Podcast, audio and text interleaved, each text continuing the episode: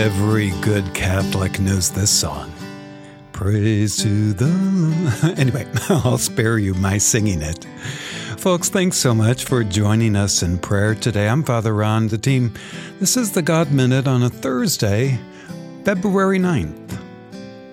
We're really glad you're with us.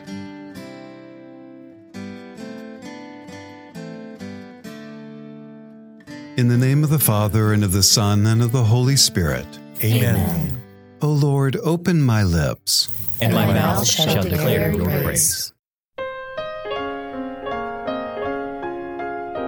Speaking of familiar songs, here's another one you surely know for our psalm today. We are one in the Spirit, we are one in the Lord. We are one in the Spirit, we are one in the Lord. And we pray that our unity may one day be restored. And they'll know we are Christians by our love, by our love. Yes, they'll know we are Christians by our love.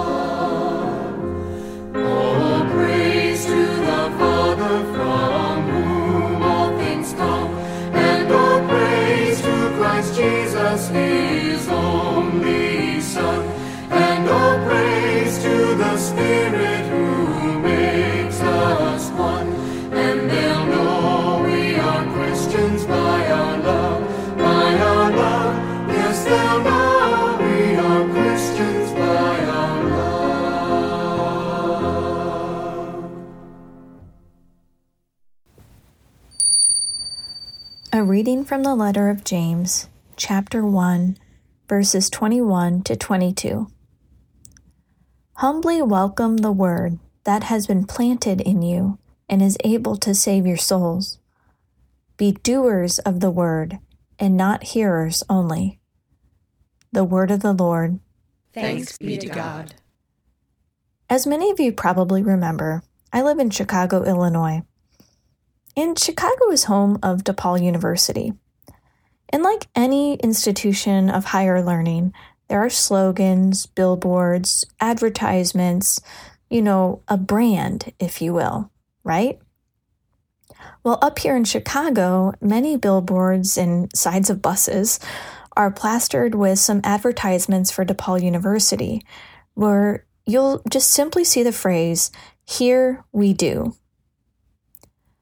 I remember seeing one of those posters for the first time and thinking, do what? The sentence is incomplete. The thought remained unfinished.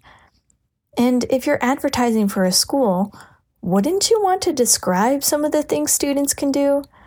Well, after a while, the simplicity of the message started to sink in, and whether or not there was any intentional connection to today's scripture passage. This is my point and reason for bringing it up during this reflection. Be doers of the word and not hearers only. Here we do. We are doers of the word. We are people of action, involved in the world, missionary disciples spreading the good news. And that's great, right? But that initial question still lingers. Do what? What do doers of the word actually do? To answer that question, I think we're invited to lean into that first portion of the scripture passage. Humbly welcome the word that has been planted in you and is able to save your souls. The word has been planted in us. It's not some obscure thought or a fancy book far away from us. The word of God is personal. A seed that has been planted within us and needs to be nurtured, take root, and grow.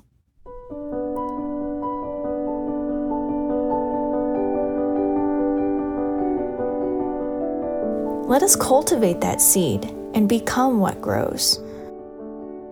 One of my favorite definitions of vocation comes from Frederick Buechner, who stated, "The place God calls you to is the place where your deep gladness and the world's deep hunger meet."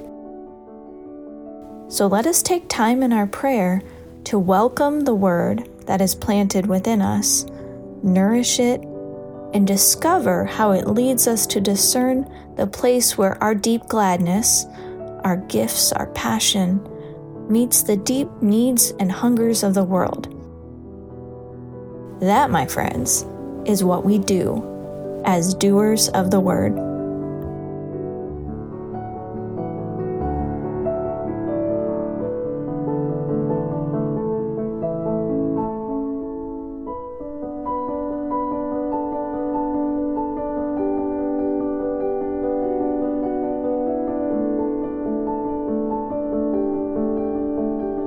We do nothing of amazement or significance without God's help. And so we turn to this God now and we pray, Our Father, who art in heaven, hallowed be thy name. Thy kingdom come, thy will be done, on earth as it is in heaven. Give us this day our daily bread, and forgive us our trespasses, as we forgive those who trespass against us. And lead us not into temptation, but deliver us from evil. Amen. Let us pray. God, through your gifts, you pour your unending love over us and help us be doers of your word. You bless us so we can bless others in your name. Thank you for your goodness and your mercy, and thank you for each day and each lesson of life. In your name we pray. Amen.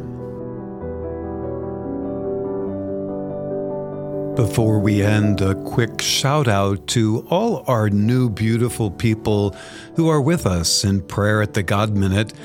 They come from two little churches in rural Missouri where I just finished a parish mission, St. Gertrude's and St. Anne's. My brothers and sisters from there, welcome. As all of us gather each day to praise God, how beautiful, how wonderful this is. I'll be heading out again shortly for the next parish mission in Richland, Washington State. So say your prayers for me. I will need it.